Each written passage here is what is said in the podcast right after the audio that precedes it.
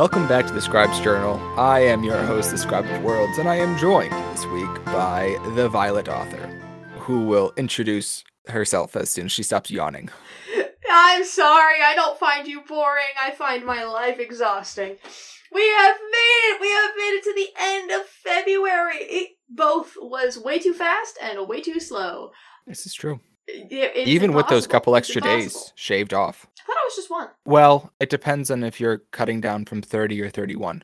This year, from 30, yes, it is just one, but Yeah. we get the extra extra day this month which was which was fun so for those of you who might not have uh, heard this at the beginning of february we did a challenge just between ourselves and if any of you listeners decided to join in then you too and let us know if you did called 400 february basically the challenge was to write 400 words every day for 29 days. We are recording this just before the end of February, but for all intents and purposes, we're going to pretend like it is, in fact, the first day of March and uh, we have finished, and we'll just pretend that for the next two days, we have written 400 words apiece. So, Mhm. Yes, and we've totally done that. yes, absolutely. Of course. So, do you want to start it off and talk about how you found February 400? Was it easy? Was it tough? What did you learn? It was refreshing. It definitely was. When I sat down to actually do these challenges on the days that I could, because realistically, I was not able to do every day, unfortunately. I just don't have the schedule or life for it right now, and what little energy I have does not always go here. But I, the days that I did sit down to write and had the ability to, were wonderful. It was really nice, specifically because I, I didn't try and focus on one specific story. I didn't even try and build on anything that I've written. I challenged myself to just write something new, write something strange, write something fun every day. And I easily, every day that I wrote, made it past 400 words. Easily, without even recognizing. The lowest that I got to was 600 one day. 600, which is, I think it was like 600 and something words that we had to do for NaNoWriMo every day. Uh, Because, Oh, sure. yeah, was it that? I think it is. Like 567 or something? That seems low. I think it's 1700. Oh, wow. Anyway, But yeah, I I found it not daunting. I found it creatively refreshing, and I found myself throughout the day something would happen, or something would say, well, someone would say something that I found interesting, and I'd be like, I want to write about that later today. And it was nice. It was nice to just be able to let the world influence my creativity in a way that it hasn't in a while, and to to be in to look forward to writing without without pressure. So that's definitely some of the takeaways that I had from it for sure. yeah, so the NaNoWriMo per day is 1667. So, yeah. Wow. Yeah. which is which is why we did the 400 instead because a, a quarter of 1600 is totally doable like you're like you're mm-hmm. saying you know on the days that you could do it the lowest you got was 600 and i also want to talk about uh, some of the stuff that you came up with because you were pretty excited about it. So i i want to talk about that. I do want to preface this by saying normally what we would do is we would come to the end of one of these and try and combine two of the the ideas that we came up with during this month. But i kind of wanted to take the time to just brag about ourselves and talk about the really cool and creative worlds and and stories that we came up with on, on Oh, our yeah. on our own and maybe do a, a quick little plotting of yeah or we or even like a little plotting of where the stories that we didn't finish this month might go but Hey, anyway I love that. So just to clarify, Scribe, you also did not write into any of your canon stories. You were trying to be organic and write your own. Uh, no, actually, the complete opposite. Okay. Every single thing Okay, I sorry. wrote.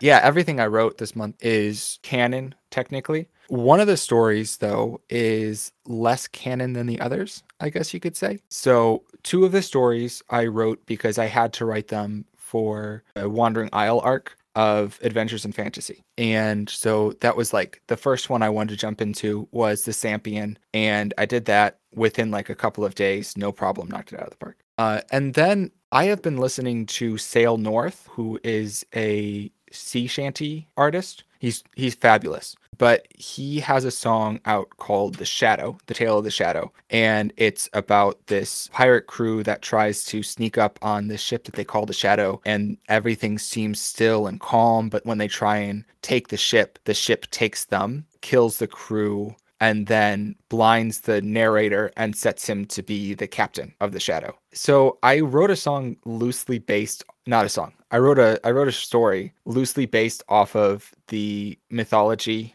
of the shadow like this this ship that just exists and there's no one who sails it but it sails the seas and so I wrote the short story called Ghost Ship. Um it's set in a coastal town when I started this section, I was going to talk about, you know, how many words I wrote and how many words I wrote per day, but here we are uh, talking about my story. So I'll get back to that I love it. point. I love it. Uh, yeah, so it's set in this like coastal town, and every so often this ship appears, and they lottery style pick one of the town members and send them aboard. And so this follows this uh, watchman who is like a village guard who is going through the streets on this terrible stormy night when all of a sudden the bells ring and the ghost ship has arrived. And it kind of follows him watching the lottery unfold and the the village make their choice on what unlucky soul to destine aboard the the ghost ship.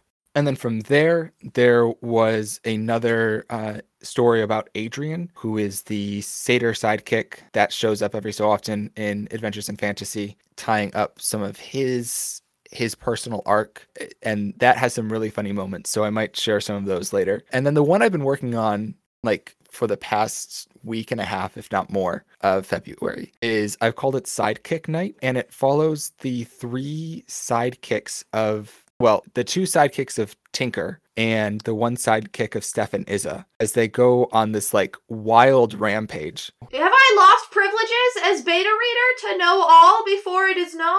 So you you have met him, but he hasn't shown up in any other story other than this. He is a headcanon headcanon sidekick that has not appeared. So you have met him. Okay, gotcha. You have is met this because is this because you haven't been able to get past that one story that involves uh native tribes and that kind of stuff?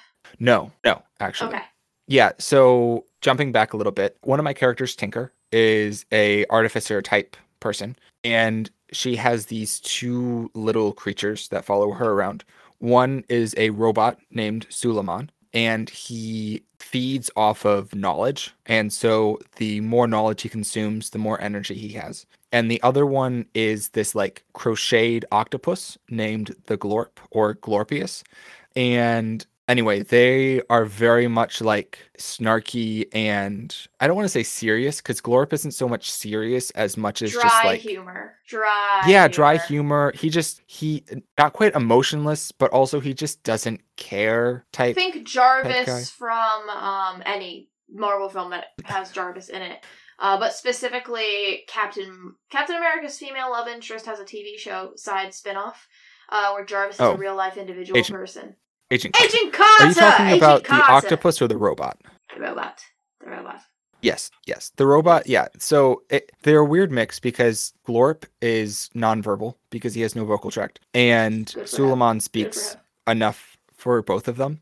So they're they're an interesting dynamic. Anyway, and then the other one is this character who I created like eons ago called Twister, and Twister is this little like knotted rope creature. And so yeah, it it's currently titled Sidekick Night. I was going to write it as like one of the general just short stories, kind of a fun little aside, and I'm now I have to see how many words this is now. So I'm now 4,930 words in, which doesn't sound like a lot, but most oh, of most of my adventures and fantasy stories fizzle out about 2500 so this is already over half and i'm maybe 50% of the way done of like just rough drafting the idea. So this this probably will be pulled out into like a novella or a middle grade novel. So like keep your eyes out for sidekick night. But yeah so it was it was really fun because this two of these stories don't have any real they are canon events within like my world but they don't have any real importance to the stories that i've been telling. And so it, it was really nice to just kind of like sit back and just write something really fun. So that was my those were my stories and some of my experience with that. Uh, but what did what did you come up with? Because you came up with some stuff all over the place bounced around. I, I don't remember sharing the document with you. Did I? No, I don't think I did. But I came up with a couple of different things. I started working on I, I write a lot of like adult fiction. Not like not like gross NFSW stuff, but just like I'm not afraid to use language in my writing or to use darker themes. Uh, and I kind of wanted to try writing a little bit more of like a teenage style. And so I wrote a couple sections or episodes of a young adult of zombie apocalypse survivor thing about these like I'd say ah see I don't know school ages. So we're gonna say like what's right below high school? Uh that'd be well, so senior high or junior high? There's two. Yeah, so high school starts in seventh, I think. Um so I think it's seventh through twelfth. So it's seventh, eighth, and ninth, and then tenth, eleventh, and twelfth. Tenth, eleventh, twelfth would be senior high and then junior high. So like sixth and seventh grade then is like what 12 13 Uh yeah, that sounds right. Yeah. yeah so like these like 12 13 year old sixth seventh graders who are all in school when the zombie apocalypse starts and they're like it's like a group of four that get rescued by their like weird new art teacher who happens to be uh an apo- like a survivalist like her family is a survivalist and I just wrote like a couple of little vignettes for that. I had fun writing from the main character was really interesting. I had a lot of fun with him. His name is Eris, and he is hard of hearing. He's losing his hmm. hearing over a degenerative state, and he has hearing aids that need to have batteries. And that's one of the big plot points that I'm working with is like wherever they go, everyone else is focused on like food and water, and he's like, I gotta find my batteries, or I am going to be in a state. So I wrote a couple of days on just this group in different sections. There's the first day when uh, her name, the teacher's, the art teacher's name is Meriwether Pine. Uh, which I had a lot of fun picking that name. They all call her Miss Mary. And Miss Mary is not very merry. She's pretty grumpy, actually. She's this 26 year old teacher, art teacher, who is not paid enough to put up with this crap.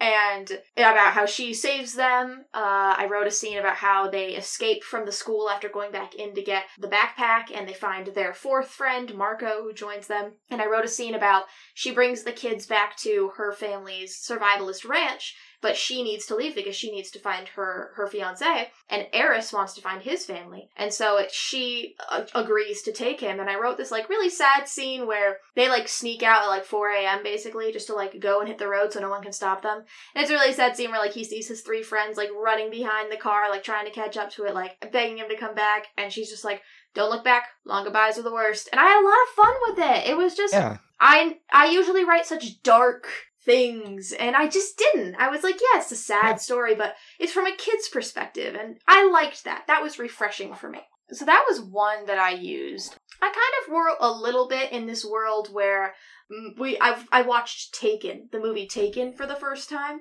Oh with sure. uh, Liam Neeson, and so I was kind of like drawing inspiration from that, and I was writing about a guy whose his wife is a secret agent, uh, but she's retired, and he's like in his like seventies, and she's a little bit older, but he gets kidnapped, and then she like comes and saves him, but she's also she's like they're like seventy and eighty, and way too old for this, but still kicking Yeah. butt. I wrote some fun action scenes, but the one that I was the most in love with was a I would like to make it a short film actually. It's it's a cool story, but I think it'd be best in short film format. A story that I wrote about a girl whose best friend pass uh self passed away. Is that an okay way to say it? Do you think? Yes, yeah. Um, or took her and own life for yeah, that. And his slightly younger brother comes to town for the funeral and looks just like the best friend. And she has a very time difficult time interacting with that, but when he comes into town, he comes to her and is like, well, are we gonna go find him? Because he left me a letter saying that he's still alive. And I wrote this very interesting scene where she gains this information from him. She can't stand to look at the younger brother because he looks just like the person. She goes to this old camp in the forest where they like, that they made when they were kids and she finds a letter inviting like basically saying like come find me. I've always been in love with you and it's here that she reveals to the younger brother. Well i don't know because that's the one i want to write. Uh, that i Oh, want to read yep. i want to read out loud. But uh yeah i wrote almost 2000 words in one sitting for this. Um i stayed up till like 2 a.m and destroyed my bedtime to finish this. And yeah I just I had fun writing again. And Right. this Yeah. has been a common occurrence that I've talked about over this podcast. Writing recently has become very difficult for me because I felt like I've hit roadblocks, like it hasn't been nearly as creatively sparking as it used to. And even though I didn't hit every day, actually, I only wrote for 10 days out of the month. Even though I only wrote for those 10 days, those were the most fun 10 days that I have had writing in a long time. So, yes, a very, very fun challenge. Yeah, one of the things I loved about this was it gave me a manageable goal to keep me moving forward in writing, even though I had to like I had so many other things going on. One of them being it I, I'm I'm working on uh, starting the process of querying and whatnot, and so part of that is uh, getting Can you some explain stuff. what that means to the audience who maybe maybe new to the writing world? Sure. So querying is is when you want to get published, you can go one of two ways. You can go indie uh, self-published, which is I would figure out some publishing company that I want to go through. Uh, typically, that's like Amazon, and you publish there. Don't use Amazon. Uh, Amazon or Spotify. Spotify did, but Amazon did something shady recently as well. It's all it's because of the AI stuff lately. Everyone's trying to be able to mooch off of everything. So be careful uh, on that note. If you are looking to self-publish, read terms and services very, very carefully. Um, there are other ways. There are other like smaller publishing companies and stuff that you can you can still publish through fairly independently. So that's self-publishing. And then if you want to go traditional publishing, you have to get your manuscript accepted by a well, an agent who then will go to an actual like publishing house. So in order to do that, you can you you want at least a part of your book to be able to send with your query letter to be like, hey, look, I can write. See, this is good stuff, right? And so so part of what I want to do is start going through and editing and continuity checking and whatnot. And and so with that, having a set limit, uh, not a set limit, but a set goal of words to type helped me because I could write 400 words and say, okay, I can be done writing for the day because I've still moved forward in writing. And I have, Mhm. you know, I'm, I'm one step closer to finishing the stories that have to be written before I can edit them. Right. But now I can set that aside and edit all the stories I have already written, which are quite a lot. So it really helped me. And what's interesting is I missed one or two days, but I did the math and I'm sitting at so at the end of the month, I will be right around 1400, a little over 1400 words written this month. Nice. I didn't do a full tally. I literally put every single word I wrote in one document. So, yeah, so which comes to about 491 words per day. Yeah, I wrote around four thousand. I wrote around four thousand. Yeah, that's just that's a good amount, you know. So, yeah, so like I did right around 491 words per day, which means that I'm I'm barely making it past the goal. But it's because I don't I, I'm able to use my time better because I get to the end of the week and I've still written 1,200 words. Well, I guess it'd be 2,400 after a week. It'd be, yeah. So I get to the end of the week and I've written 2,400 words, right? But instead of me sitting down and like using up an entire afternoon to write 2,400 words straight, I have taken like 15 minutes out of my day every single day. And those 15 minutes are like times that I'm you know, waiting to leave to go to work or waiting for dinner to finish cooking or like just these little moments of time where I need to sit anyway. And instead of pulling out my phone and scrolling Instagram, I just open up my computer and type a couple words out. So yeah, that that's kind of the it's it's been really great to break up my day in that way of like 400 words done. If I want to write more, I can, but I don't have to and I can like really focus in on editing. Like I went back through when I edited The Miracle Mile and I edited Spelling Ink Tattoo Shop. And there's no like big major changes, which is nice, but there's like repetitive words, there's weird grammar things, there's like words that I just forgot to put in. And so go, being able to go back through and like tweaking all that stuff has been really really great. That's really great. I love it. So, so looking at the stories that you've written, do you want to I like your idea from earlier of us going through and and and saying where we think that they would be going in the future. I I know for you, you've got a little bit of a better idea because it is your canon, and I know that it might count towards spoilers. So, what can you share with us about which of these stories you want to move forward with? Well, so obviously there's the one that I'm only halfway through, so I can Right. talk about that one. And that one has no spoilers. But what's really funny about this one, uh, do you do you want to go first then? Because I just finished talking a whole lot. So Okay, yeah, sure. So if I, I'd say the one story that I had like a definite direction for was the teenager zombie apocalypse story. I love apocalypses. I think they're so Mhm. cool. I've come up with so many cool ones, and I've seen other people come up with so many cool ones. You can end this world in so many creative ways. And I am just looking forward to what we actually land on. But we, the the uh, the the direction that I wanted to take this was Meriwether and Eris traveling together as a dynamic duo for uh for a couple of months. Eris growing as a person and finding his confidence in not only who he is as himself, but also as a, a, a hard of hearing individual because um, at one point his left hearing aid gets smashed, which means that he only has use of one of his hearing aids and that thing whistles when you don't have hearing aids that are paired correctly they make they emit this very annoying high-pitched tinny noise and so I, I definitely have in my mind a scene where Eris has to choose between like do I want to be safe because I can hear, or do I want to be safe because I am quiet? And has to make that difficult choice. Um, and then him and Mary working together to find like ways to communicate. She doesn't know sign language. They find like an ASL one book to work through. Sign language is something that's deeply ingrained in me and my family's culture, so we uh it's something I know a lot, but at the end of the story, I was gonna have Eris reunite with the majority of his family where they were going to meet, and Meriwether drive away without saying goodbye, and he knows why, because she says long goodbyes Long make goodbyes the everything worst. more difficult. Mm-hmm. Long goodbyes are the worst, and that's a carrying over. So we don't know what happens to Meriwether, but we know that Eris lands safely with his family. And who knows, maybe that's a sequel. But I I love this idea. I I've, have you ever seen Love and Monsters, the movie?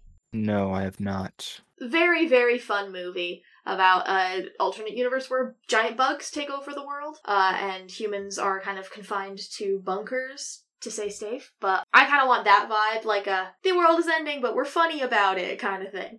Uh, and I I just it'd be nice to be lighthearted about it, uh, something for once in my life with the darkness that I encounter on a daily, hourly basis. Um, so yeah, that's the one that I definitely saw the biggest pathway for. I like it. Yeah. So I need to preface this. Okay.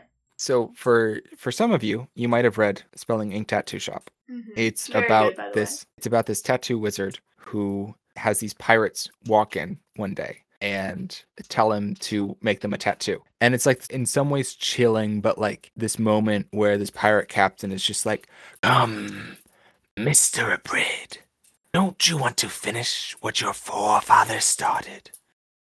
And that sets off the whole Wandering Isle arc. And it's a great time. This one starts with a robot taking drugs. And I did that purely for that reaction, Violet. So I want to preface this by saying I do not condone taking drugs. I there there are medical reasons where strong medicinal drugs might be prescribed. This is not one of those. It is also completely unintentional. Uh so like I said, this robot lives off of or is energized by the consumption of knowledge. Uh, so like Wikipedia is his best friend. But and, and any other typical food source that he tries to consume doesn't create any kind of energy. However, this one time he had like a salad or something and he felt like there was a spark and of some kind of like energy or something going on and Healthy he, like- food spurs my brain.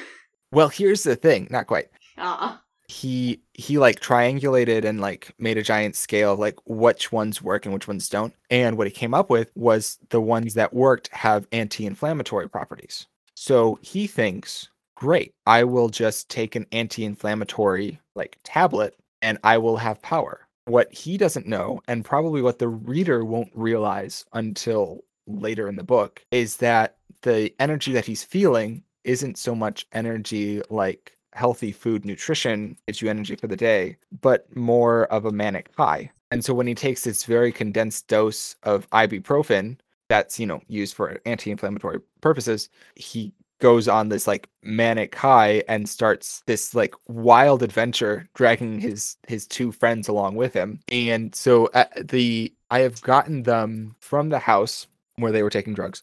And again th- he doesn't know he's taking drugs and the the the quote unquote drugs that are used are typical things. Please do not try to get high Yeah. off ibuprofen. Just No, don't get high off ibuprofen. Don't Take say the that your cabinet real mix of mustard gas.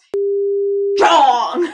I'm I'm going to find like a beep tone to use, and all I'm gonna leave is so what you're gonna do is go and take the beep that you're beep, and then you beep. it's gonna be great. That's amazing. That's all I've ever wanted. If you follow all of those directions, uh, yes, fantastic. Thank you so much for sharing that information. And and the other But he's thing a is robot. the he's a, yeah, it's true. He's a robot. It's fine. He's a robot. We can do anything we want to robots. Just ask AI and our eventual overlords. It's true. So he he takes them on this like crazy adventure, and I have gotten them from the house to a laser tag arena where they are currently running around shooting the rest of the children and trying to get the get the top score. Laser tag. Oh, I zoned out for that. They're in a laser tag arena. And I do have a really funny section that I would like to read at some point, but we can get to that later. So, the way I think this is going to end eventually is like they get found out by the arena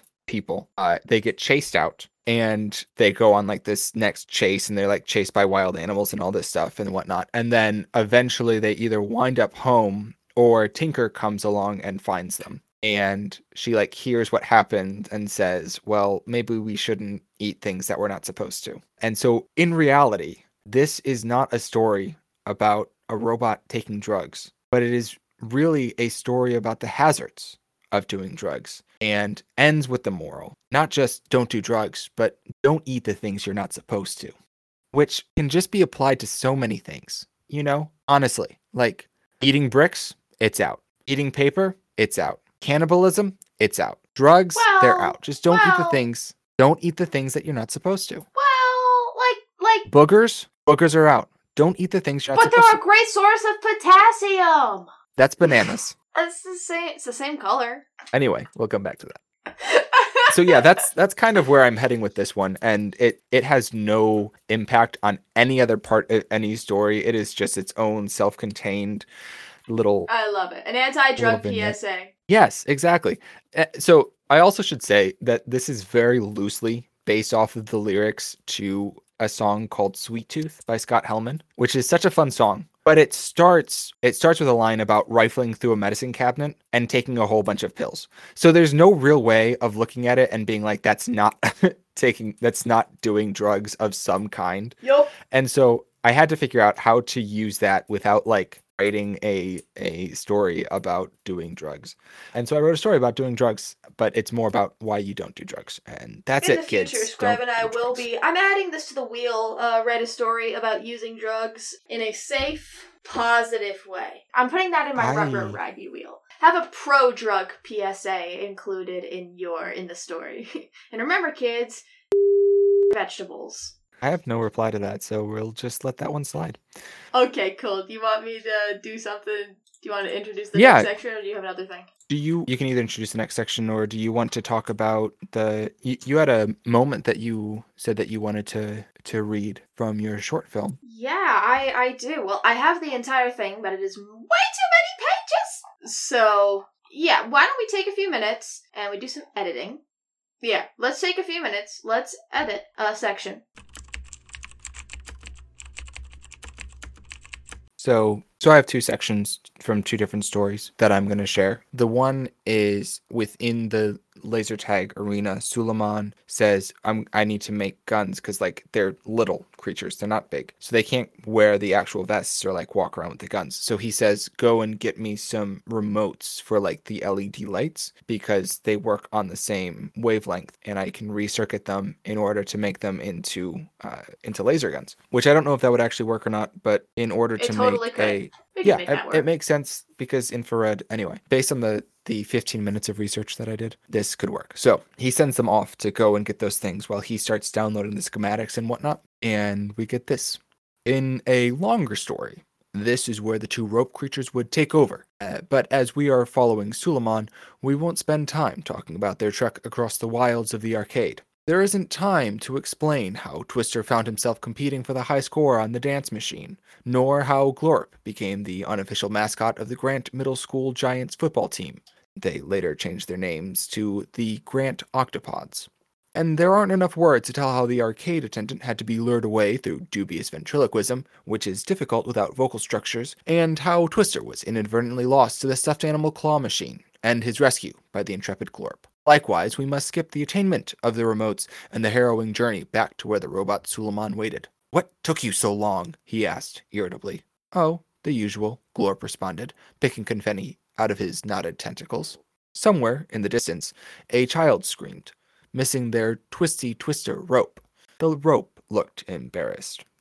And so, in an actual, like, if and when I pull this out into an extended novel, that would be a section that I would like take piece by piece and actually talk about a little bit more. Uh, but I just love, I just love it because it it makes me laugh so much. The little like, this is what is happening now, but uh, we aren't going to actually talk about it. Uh, mostly because I wanted to finish fleshing out the overall plot of the night instead of writing every single scene.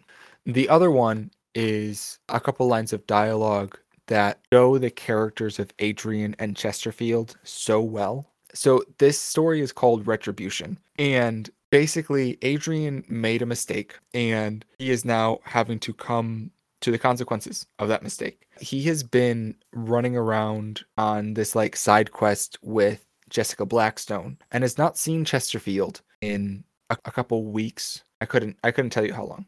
So he Adrian is like facing this specter is what he's how he refers to it at the end of a hallway and he's like taking step after agonizing step towards the specter in order to meet his fate. And this is what happens. Well, at least you're honest, Adrian muttered. He took another step forward, then was nearly bowled over by someone walking out of a side room. The two exchanged glances. Chesterfield? Adrian asked. What are you doing here?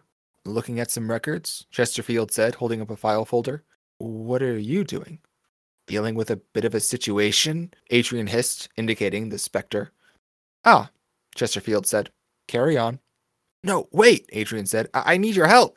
Chesterfield looked between him and the specter, raising an eyebrow. It looks like you're handling it just fine, he said. Chesterfield, I am about to die, Adrian emphasized. Then don't, Chesterfield said simply then moved away. He gave a brisk nod as he entered the room on the opposite side of the hall. I'll see you tomorrow, Adrian. Adrian watched him go in disbelief. And I thought we were friends, he shouted at the door as it closed. Friends don't leave friends to die. We are, and I fully expect you to survive, Chesterfield said, sticking his head through the cracked door. You're on your own for this one, but I give you my vote of confidence if that helps. It truly doesn't, Adrian said. Then prove me wrong, and I'll apologize at the funeral, Chesterfield said. Or don't, and I'll owe you a drink. Great, thanks, Adrian said as the door closed and locked.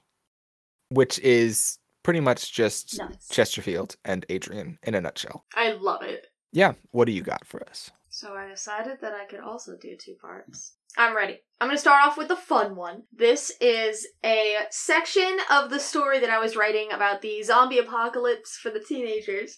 Um, and this is when the apocalypse has just happened about 30 minutes ago, zombies broke into the school. This group of kids got out, but they were trapped they on a dead end a few streets away from the school. So, here's where it started. The following section includes descriptions of epic zombie killing that may also include some gore and violence. So, uh, viewer discretion is advised. You're not viewing this, you're listening to this. Listener discretion is advised. A car slid to a stop right in front of the huddled teenagers, bowling over the hunched figure and splattering the hood with a mix of ichor and blood. Their eyes widened as they recognized the woman in the driver's side. Miss Mary? Mallory squeaked as her win- as the window rolled open. Get inside! Eris watched his friends tumble into the back seat, but he hesitated. My backpack! It's still inside! he called to Miss Mary. Mary opened her mouth to protest, but Adeline interrupted. His hearing aid batteries are in there, miss. He needs that backpack. With new understanding, Mary groaned. Okay, get in, we'll circle around. Eris quickly clambered into the front seat and buckled his seatbelt as Mary hit the gas on her old Subaru. It lurched forward just as the horde of undead topped the ridge, but to Eris's horror, she didn't attempt to avoid the lumbering figures with their arms outstretched. Mallory gripped the back of Eris's seat. Watch out for the. With multiple sickening thuds and squishes, Mary's van slammed purposefully into the crowd and mowed down several of the creatures without hesitation. Her wheels caught and spun before propelling them over the pile, and her windshield wipers thrummed to wipe the dark ooze from her windshield as she flew down the hill. Eris felt like he was going to be sick. Groans and protests from the back seat caused Meriwether to narrow her eyes through the rearview mirror. Oh, you really want to fight me over ethical dilemmas during the zombie apocalypse? Mary cranked the wheel to the left and narrowly made the sharp turn around the bend, before forcing her engine towards the school they had just escaped from. Wandering groups of undead students looked up sharply at the sound, but Mary's patented mow down method seemed to be the best solution. Eris squeezed his eyes shut and grit his teeth as each bump echoed in his bones. The car lurched to a halt, and Eris's eyes sprang open. It seems like the creatures had followed all fleeing students out of the, the building, and he couldn't see anything moving through the remnants of the shattered glass doors. I'll be quick! He moved for the door handle, but Mary caught his arm and held him back. Take this. It's not much, but it should help in a tight spot. Mary slipped a large hunting knife out of a sheath she wore strapped to her leg underneath the long, blood-stained sweater she always wore. Eris now understood why Miss Mary kept her shirts long. He wondered why she wore such a deadly weapon on her person, or if the school was aware. He guessed not. Eris clutched the blade's handle and nodded before exiting the vehicle and starting towards the doors, his heart pounding. What did you think of it? That was fun. Yeah, that was definitely a zombie killing type viewer discretion thing ish. that was good. That was good. Uh, so, what's your other section? I assume this is the one from the short film. Yes, it is. I tried to keep it short.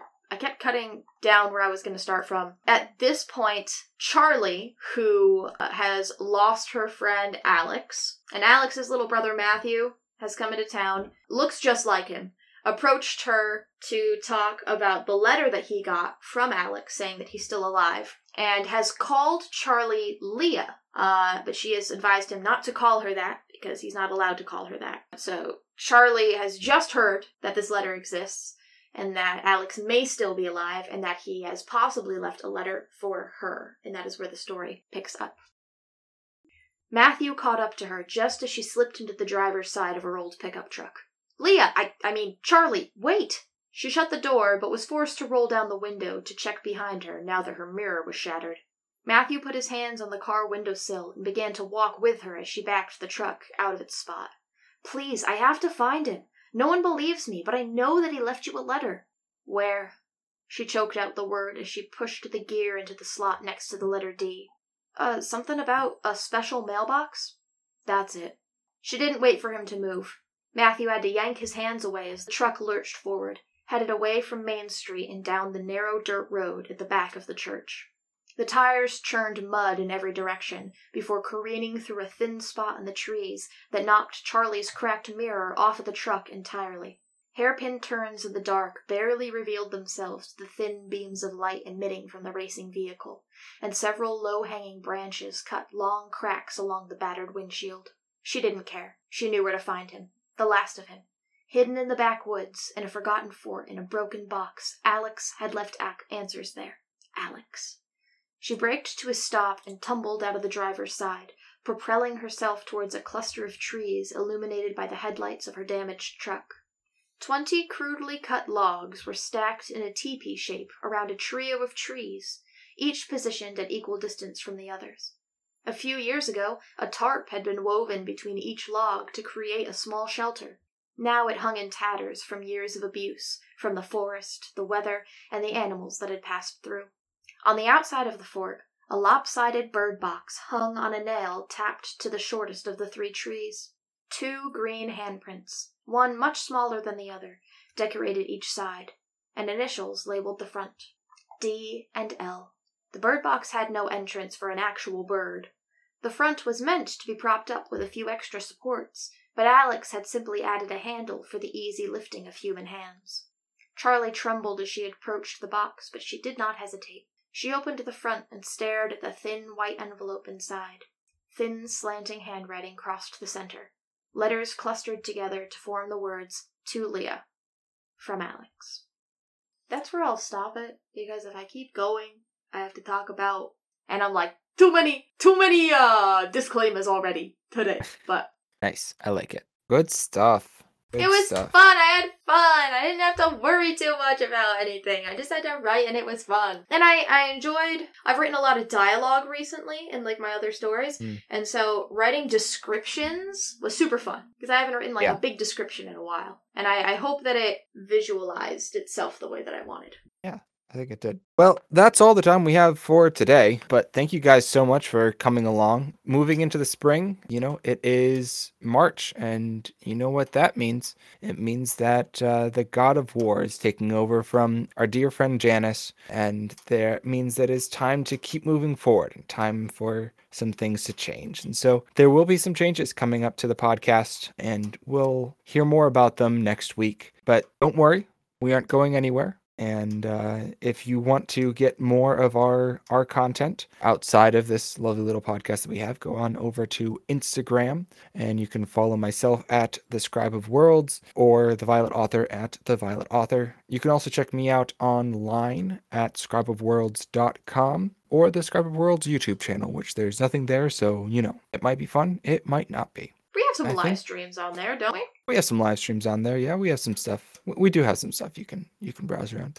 Yeah. Anything else you want to say before we head on off to the wild blue yonder? Remember, kids, kill you if you give it the and uh lightning.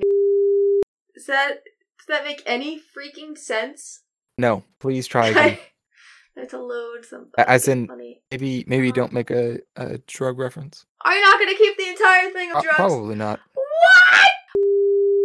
If you go put them all on, drink faster, and that's the moral of the story. That is wow. Okay. Well, on that uh, note of advice, don't don't do anything that Violet has suggested. Stay safe out there, and until next time, wander well goodbye.